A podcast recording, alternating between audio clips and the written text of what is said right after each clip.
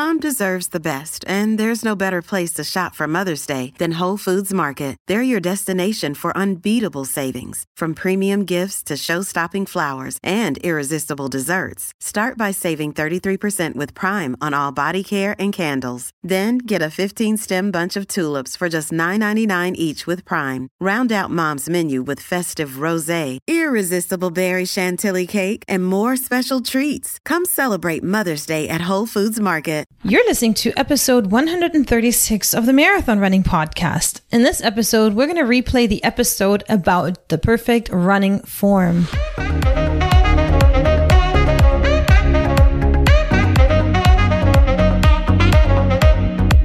This is the Marathon Running Podcast by Letty and Ryan from We Got the Runs. Join us in our running community for weekly content that is motivational, educational, and inspirational, and let the Marathon Running Podcast take you from the starting line to the finish line and beyond. Hey, runners, and welcome to a replay episode, episode 136, which is a replay of episode 52. So the episode is of Brodie Sharp. Yes, Brodie Sharp, which is a Australian physiotherapist. If you listen to this podcast, you probably know his podcast, and he's pretty well known at this point. Um, we talked to him a lot back when he started his podcast, and I'm happy to see how he has grown with his content. But anyway, so mm, happy Christmas. We hope that everybody had a great holiday. And now we're in that, uh, I call it the limbo week, which is the week between Christmas and New Year's because I'm not ready to start my resolutions yet.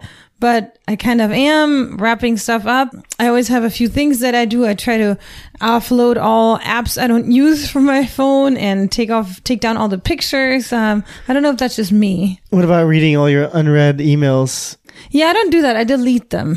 If it hasn't bothered me to not have read them at this point. Okay, just for comparison, let's now pick up Letty's phone. She's the one that holds unread emails and text messages, whereas I'm the one that doesn't. So you have, ooh, you have currently 235 phone calls that were not, or, or like voice messages that you haven't checked, 201 text messages, 247 emails. That's pretty good. and 20 Google Voice messages that you haven't checked. I mean, I think I think it's safe to say that this is a lot better than Letty from 2021. It wasn't the 2000s before. I know it was. So this is pretty good for me. I mean, you know, most of the stuff is like, you know how you get a text message and you glance over it and somebody says, "Great, cool." So you're not going to click on it to make it disappear. so a lot of them are just like, "All right, cool. Bye. Love you. Whatever." What are you saying your love to you two? Whoops. and this is where the podcast ends because we're getting a divorce. Just kidding. We would never divorce. So I find that funny that you were talking about cleaning up your phone because like yeah, mine's generally clean and yours is generally not. so I mean like clean as as in like creating more storage space, getting rid of pictures. I'm super organized with photos. So I take them, put them on my terabyte drive and, and that sort of thing, you know. But let's talk about some New Year's resolutions, Ryan, or should we do a whole dedicated podcast to that maybe next week? Yeah, we should do another podcast to it. I think a lot of people are going to have New Year's resolutions and a lot of times people New Year's resolution is to run or exercise more. So maybe figuring out ways to motivate to do so would be good. But you could always start early. You can start early. Well, we'll start the research then. And then next week's podcast is going to be how to make 2023 your best running year yet. Sure. Sounds good. Especially since you're training for a marathon. Sounds like a good um, enticer or clickbait title. hopefully it'll display like that when we get our ratings and our you know statistics on how many listens we had. But anyway let's not uh, deviate anymore from this current topic. Like we said we've had this episode i think it was about maybe two years ago and it was super informative because we always strive to have the perfect posture. So, without any further ado, we're not going to replay the episode about the perfect running form. All right. So I am back on here with Brodie Sharp. Brodie, thank you so much for joining us again. It is always a pleasure, Letty. Thanks for having me on. Of course. For our new listeners, because not everybody has been here since day one, you've had you a couple of times on the podcast. But for those that don't know you, can you tell us your life story, who you are, what you do, and uh, all of that? Sure, my life story. So uh, I grew up in Melbourne, Australia, born and raised, still here today. And I became, well, I studied physiotherapy here and a couple of years into my physio career, became a runner, then decided that I love running, then decided that I love treating runners. And so I have gone off on this little niche. And now I am only treating runners, and I do so through an online platform. So I see runners all over the world. And while I am treating runners, I recognize that a lot of runners need to be educated on the right information to help them train smarter, to help reduce their risk of injury, if they are injured, exactly what they need to do to overcome that injury. And just recognize that throughout the internet and just the general conversations between runners and coaches and uh, health professionals, there's a lot of there's a lot of cross wiring. There's a lot of miscommunication. There's a lot of contradictory information around what you should do. And so I'm on this mission to bring clarity and control to every runner. So I do that through uh, social media platforms. I do it mostly through my own podcast, the Run Smarter podcast. And yeah, I'm just on this mission to make sure everyone has clarity around what they need to do and what is a myth, how we can bust that myth, what does the evidence tell us? And yeah, try and make it nice and clear for runners to understand. That's awesome. And yeah, you you're known for the myth busting because uh, we've had you on a couple of times and you've corrected a lot of wrong information out there. And we do really like you because you tell us not just what to do, but why people do it. So before we get into all of this, are there any vocabulary words? Perhaps you could just give us a basic definition as to cadence. And then perhaps you can also talk to us about the phases of a runner's stride. Sure. So, if anyone's not familiar with cadence, it is essentially a number, which is the amount of steps that a runner would take per minute and it's irrelevant of speed. You might have two runners side by side running at the same speed. However, one runner may be taking longer strides. They may be moving up and down quite a lot.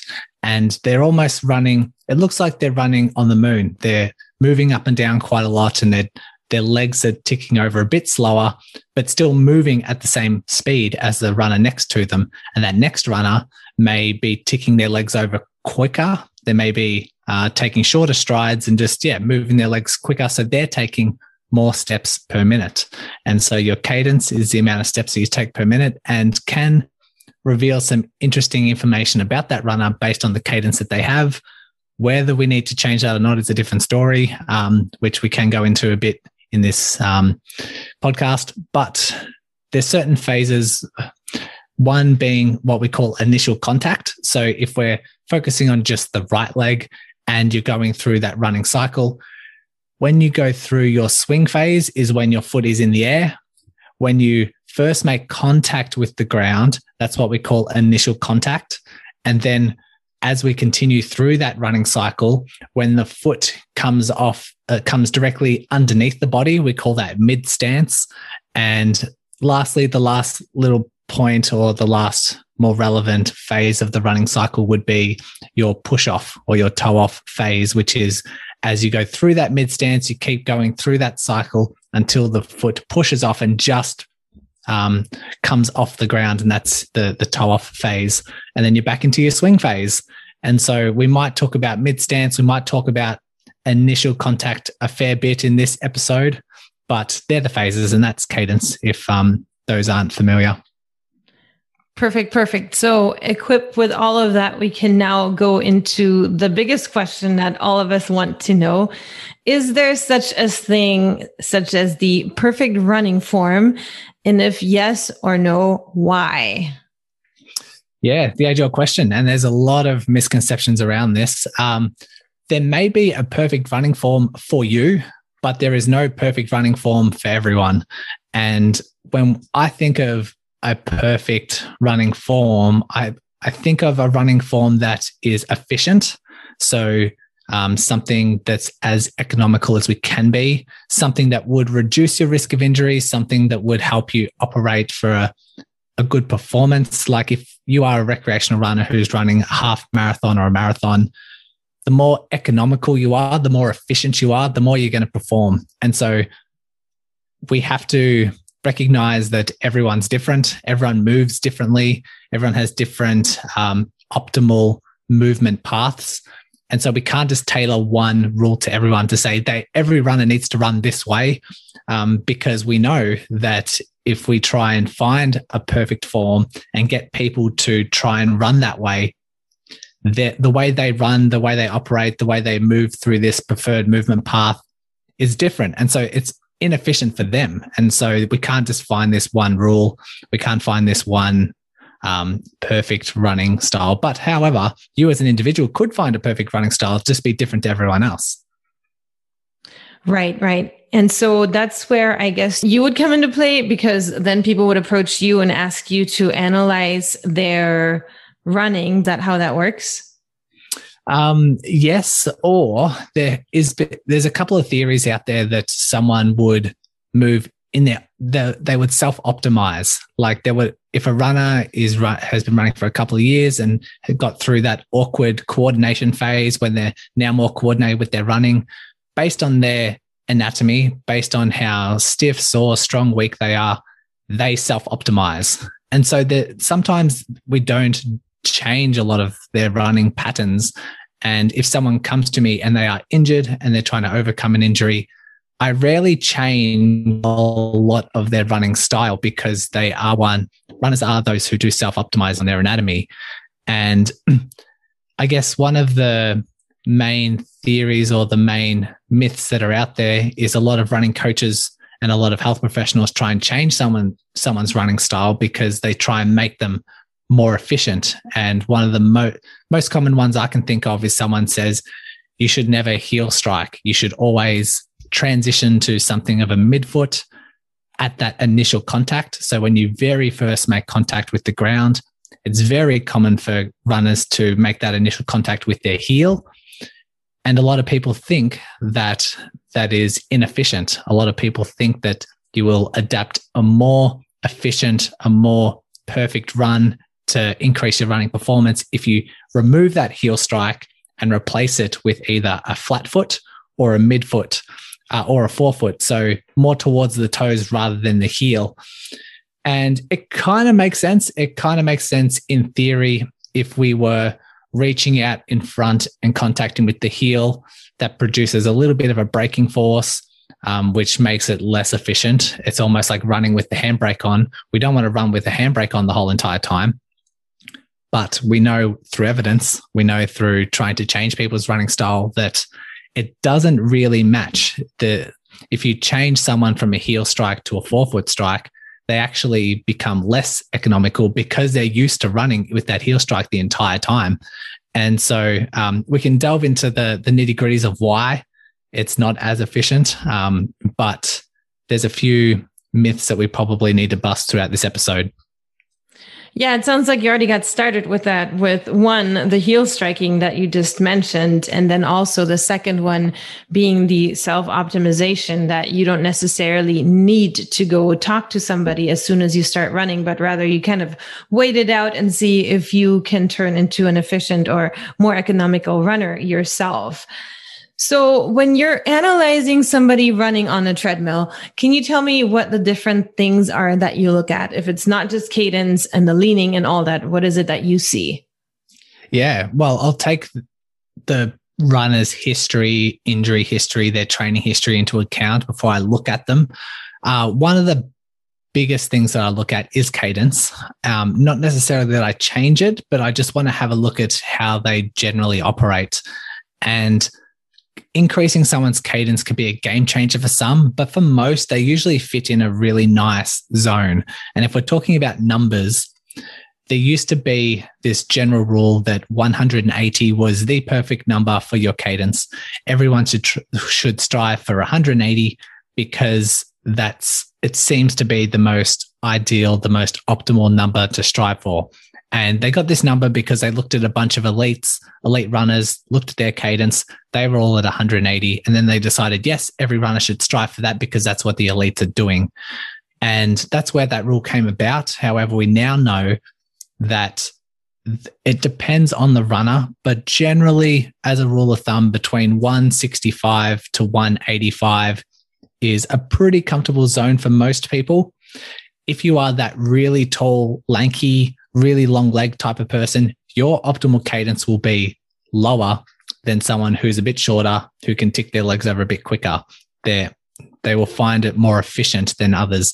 If you have a really big, tall, lanky person trying to get 180, trying to get 180 steps per minute, which is three steps per second, it's quite a lot. They're going to, they might find that their heart rate elevates. They might find that they're out of breath. They might find that they're just working too hard traveling at that same speed. And so for some, it's a little bit working too much. And for others, if they're quite shorter, they might be very comfortable at 180. And so when I am looking at someone on a treadmill, if their cadence is really low, I would almost always change it. If they're at 150, 155, um, somewhere in the 150s, I would recommend to them that they increase their cadence by 5 to 10%. 5 to 10% is where the research shows that it has a significant change in their running. But what I do see when I look at runners on the treadmill is that most of them do fall into a really nice zone for them. They fall into that between 165, 185, somewhere in there. And so that's one of the first things that I assess. But whether I choose to change it or whether I choose to manipulate it or not is a different story. The other thing that I would look at is um, just their general posture. Are they leaning forward? Are they, is their chest up quite high? Um, but the other thing is is are they eliciting an overstride pattern? So when we talked about that running phase, when we're talking about that initial contact, when their foot first makes contact with the ground, it doesn't bother me whether they contact with the heel or the midfoot or the forefoot. What does apply a lot of relevance is how far in front of their body they're contacting. And so if they're contacting with the heel and they're really far in front of their body, that's producing too much of that braking force. And we want to remove that straight away. We want to make that more efficient.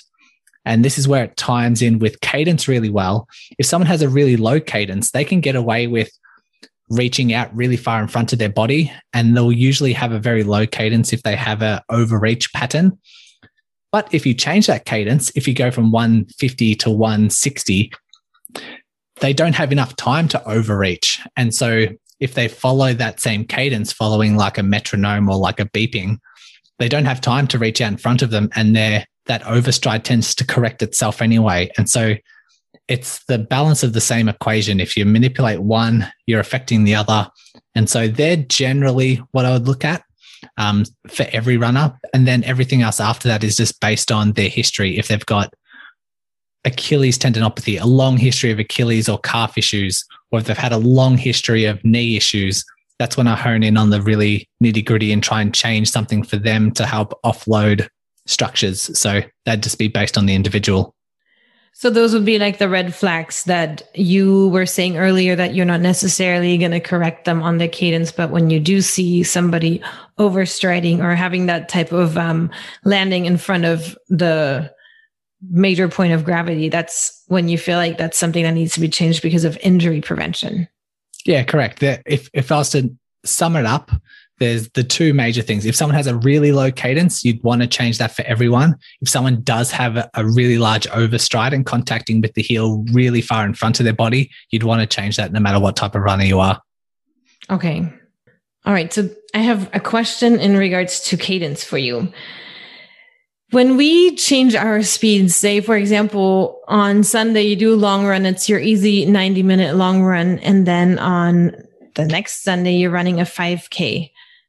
Does your cadence change? And is it only due to speed or are you changing your stride as well? Yeah.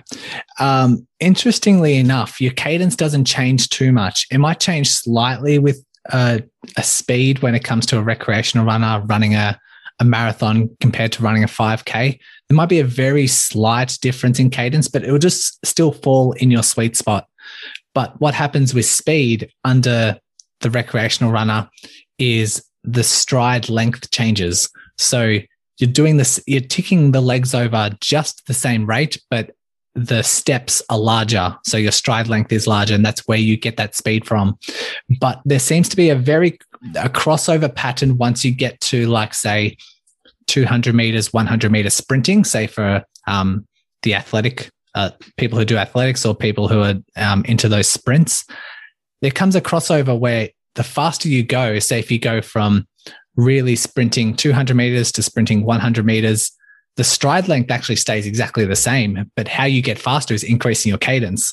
And so um, there, there's kind of like this turning point. But for the recreational runner who's running 5Ks and beyond, your cadence isn't really manipulated that much with change in speed. That usually comes with change in stride, uh, which is why it's it doesn't really matter if someone is running, say, is really jogging like at a really, really slow pace, then their cadence will drop a little bit. But for most people, you'll find that they just they tick the legs over the same amount with the same rate, and it might deviate from like say five steps here and there, but it's usually pretty consistent. Okay. So, Brodie, can you talk about some common injuries that you see uh, due to our running form? For example, I know a lot of people that have Achilles and calf problems, whereas others might have knee problems. Are those related to your running form? Good question. Um, so, if we're following the trend of, say, cadence, uh, we do know that people have who have a, quite a low cadence have quite large loads going through their knee and going through their hip. We know that people who overstride quite a lot have large loads that go through their knee. Um, so that can be really nice if someone does have a history of, say, knee issues, and we look at them on the treadmill and their cadence is quite low. We know that science does show that if you increase your cadence by 10%, then your knee loads per step reduce by 20%. And what we know from say patellofemoral pain or pain around the kneecap is that it's an overload of the joint. And so if we're reducing that load by 20% every step, then that's going to be a huge significance in recovery. So if you were to change that with throughout your running, you can run longer distances without accumulating those loads as much. And so it can be a huge difference when you do recover, build up those loads, do your strength work, but also adopt a higher cadence can be really, really nice if you do have someone who is, say, a midfoot or a forefoot striker, so instead of contacting their first initial contact with the heel, they do contact with their forefoot closer to their toes. We know that that produces a huge amount of load through your foot, through your calf, through your Achilles, um, but reduces the load on your knees and your hip. And if someone comes in and they've had a long history of calf strains, and then you look at them on the treadmill and they are a forefoot runner, then maybe um, we either need to strengthen them up, we need to be careful with their training loads. But if they're still getting calf strains, maybe they're, they're open to the discussion of actually transitioning to a heel strike. Because when we change someone's running, here's a, a really key point that people need to know we don't reduce loads on the body we only just shift loads on the body to different areas and it's not as simple as increase your cadence and the loads in the knee reduce. It does reduce in the knee, but then it also increases somewhere else. And so hypothetically, it could increase your risk of injury in another point. But if someone is complaining of a long history of an injury in one specific area, maybe we can distribute that weight to somewhere else where other joints, other tendons, other ligaments might be able to withstand that load a little bit more. And so long history of calf strains or long history of Achilles tendinopathy, maybe there's some um, some rationale that might indicate maybe we go to a midfoot land or maybe we go to a heel strike instead of your forefoot running. Um, yes, it might increase the load through the knee, but maybe their knees are quite strong and um, it reduces the the load on the calves. And so they're just a couple of really clear things that we might look at that we might need to change based on that individual. It's not that every runner should change from one to another. It's just based on their tailored um, history, based on their training history, based on their injury history. That's super interesting. And it's uh, especially a little bit funny because you just busted the myth of um, heel striking not being good and now we're even hearing recommendations for heel strikes so yeah depending on the individual absolutely yeah so now I want to move on to your arms. Do arms just kind of come with everything, or can you tell us what we should be doing with our arms? Yeah. Again, back to that self optimization, I, I really think that people well, in most cases, people just find a rhythm within their arms because everyone has different mobility through their shoulder. Everyone has different mobility through parts of their arm and their upper back. And so they'll move different based on their level of stiffness and their level of flexibility. And they just find their natural flow. Some it's quite weird how different people run.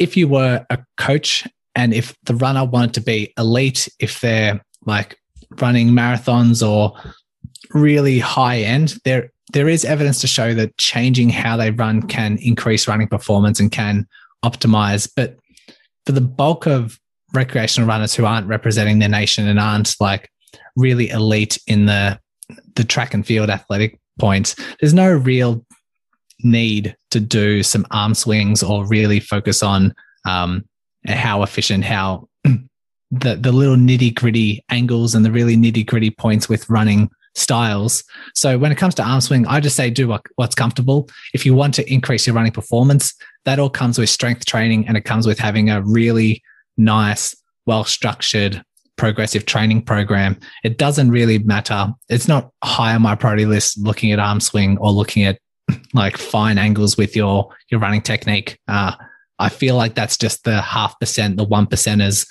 whereas strength training and having a really nice running program is like the bulk of what you should do if you want to improve as a runner. Gotcha. And for those that are injured, that you recommend they become a heel striker or that they increase their cadence, how does one go about doing that? Yeah, it's different. Like if someone is having that an, an injury, like a reoccurring injury in one specific area of their body time and time again, if they were to come to me, I'd say, okay, let's look at their training schedule. Let's look at their training philosophy. Are they just doing too much too soon? Are they going out too hard? Is there some training errors that they're not looking at? then once we cover that, okay, is their rehab adequate enough? Is that why this injury keeps coming about? Um, if their if their recovery is adequate and their rehab is spot on, they're doing all the right things, and their training philosophy is perfect, and they're still getting these issues, that's when we probably need to start doing some tweaking. That's when we probably should start doing some um, changes changes of their running to help distribute the the load or carry the load away from that injured side and put it somewhere else. And I guess that's just my rationale. I think that's a lot of people just want to change their running technique or change their shoes or change their stretching techniques or um, get a massage or do these things that are really easy to do because they don't want to do the hard stuff, which is the rehab, like making sure they're ticking all the boxes with the rehab, um, making sure that they're training, they're avoiding these training errors and doing something that's really patient, really diligent. So when it comes to increasing cadence, uh, let's just say they've gone out on a run and their their Garmin or whatever device has had a look at their cadence and they're down in the 150s one thing I recommend is just getting a really like just getting a metronome. There can you can get a metronome app on your phone, and what well, there's tons that are out there. Just pick one, and then just increase their cadence by five to ten percent. If they're at 150, let's increase it to 155 or 160, and then just listen to the beat in in your ears and just try and step to the beat of um, that sequence or that rate. See how you feel. See if it's too much. If it's too much, then just dial it down a bit, get used to that cadence. Um, but eventually, you want to work it up to that you're com- you're comfortable doing something at 160, 165, somewhere around there. Um, it might take you a couple of weeks to get there, but I find most people will just they get into a nice rhythm of just landing every step to a, a beat. Um, it's really easy to follow, and you just naturally will just fall into to that once you have that auditory cue. So that's what I would recommend. If someone is contacting with the heel or overstriding and they want to correct that, again, just increase their cadence and that overstride just goes away because it corrects itself. That makes sense. All right, Brodie, are there any more myths that you feel like um, the running world, just, you know, for running form should hear about? Um, a lot of people will say that contacting with their heel is inefficient and will link to injury, will cause injury. Just know that the evidence doesn't show that. Um, they can point to like a couple of studies. They could, one study in particular followed, say, um, collegiate runners and looked at how they are, looked at all their injury rates throughout a season, and then looked at whether they were heel strikers and looked at whether they were forefoot strikers. And they found that the heel strikers got injured twice as much. And so that you could point to that study and say, hey, heel strike must lead increase your risk of injury. But when we look at a larger sample of studies and we look at a larger cohort, it just it, the link just isn't there. And so forefoot runners get injured just as much as heel strikers. Um, if you were to change, evidence does show if you change from a heel strike to a forefoot strike, you do become less efficient because you're just not used to running that style. Um, so you become less economical. And it seems the research tends to come up with summary of the benefits that you may get if you go from transitioning from a heel strike to a forefoot strike. The benefits you may get just doesn't weigh up the um, all the effort that's put in to try and transition and try and acclimatize to that running style. And so heel strike is fine as long as it's close to underneath your body. Um, make sure you're not overstriding. Make sure that that heel, when you strike with the heel, it's close to your center of gravity as possible, and you should be fine. Um, you're if you're getting injured, other if you are still getting injured, it's be, usually because of your training errors um, rather than your actual running style. So perhaps you're doing too much too soon, or your training is too abrupt. So maybe changing shoes, changing terrain, changing speed, something too quickly outside of your adaptation zone. And so try and follow that as a bit of guidance. Don't just have someone say, Hey, you need to change your, your foot strike and then you'll be fine. Right, right. Makes sense. So much information, Brodie. Thank you so much. And um, for the runners of us that are super analytical and would like to know if, you know, we fall into one of these categories, is that something that you can help with? Yeah, I definitely operate, I definitely conduct running assessments. I do so online. If someone has access to a treadmill or if they want to run outside, uh, they usually just film themselves in slow mo as well as just like regular from behind and from the side. And I can easily just assess and provide advice, provide guidance for any runners who might want that. Perfect. And how can they get in touch with you?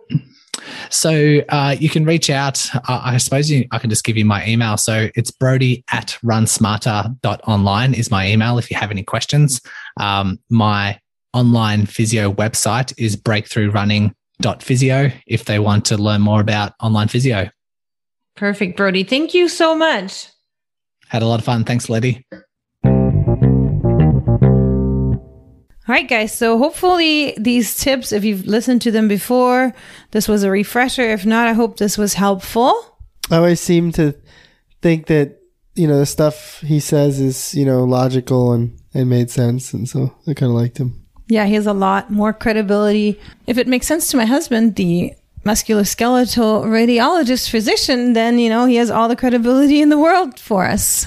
I don't take flattery, flattery well. flattery. I don't take flattery well. I think I made Ryan blush. Anyhow, so um, enjoy this limbo week and then stay tuned for our podcasts. Um, have a safe new year and work on those resolutions and, you know, create some realistic goals that you can really hold on to for the entire year. And with that, have a good week of running.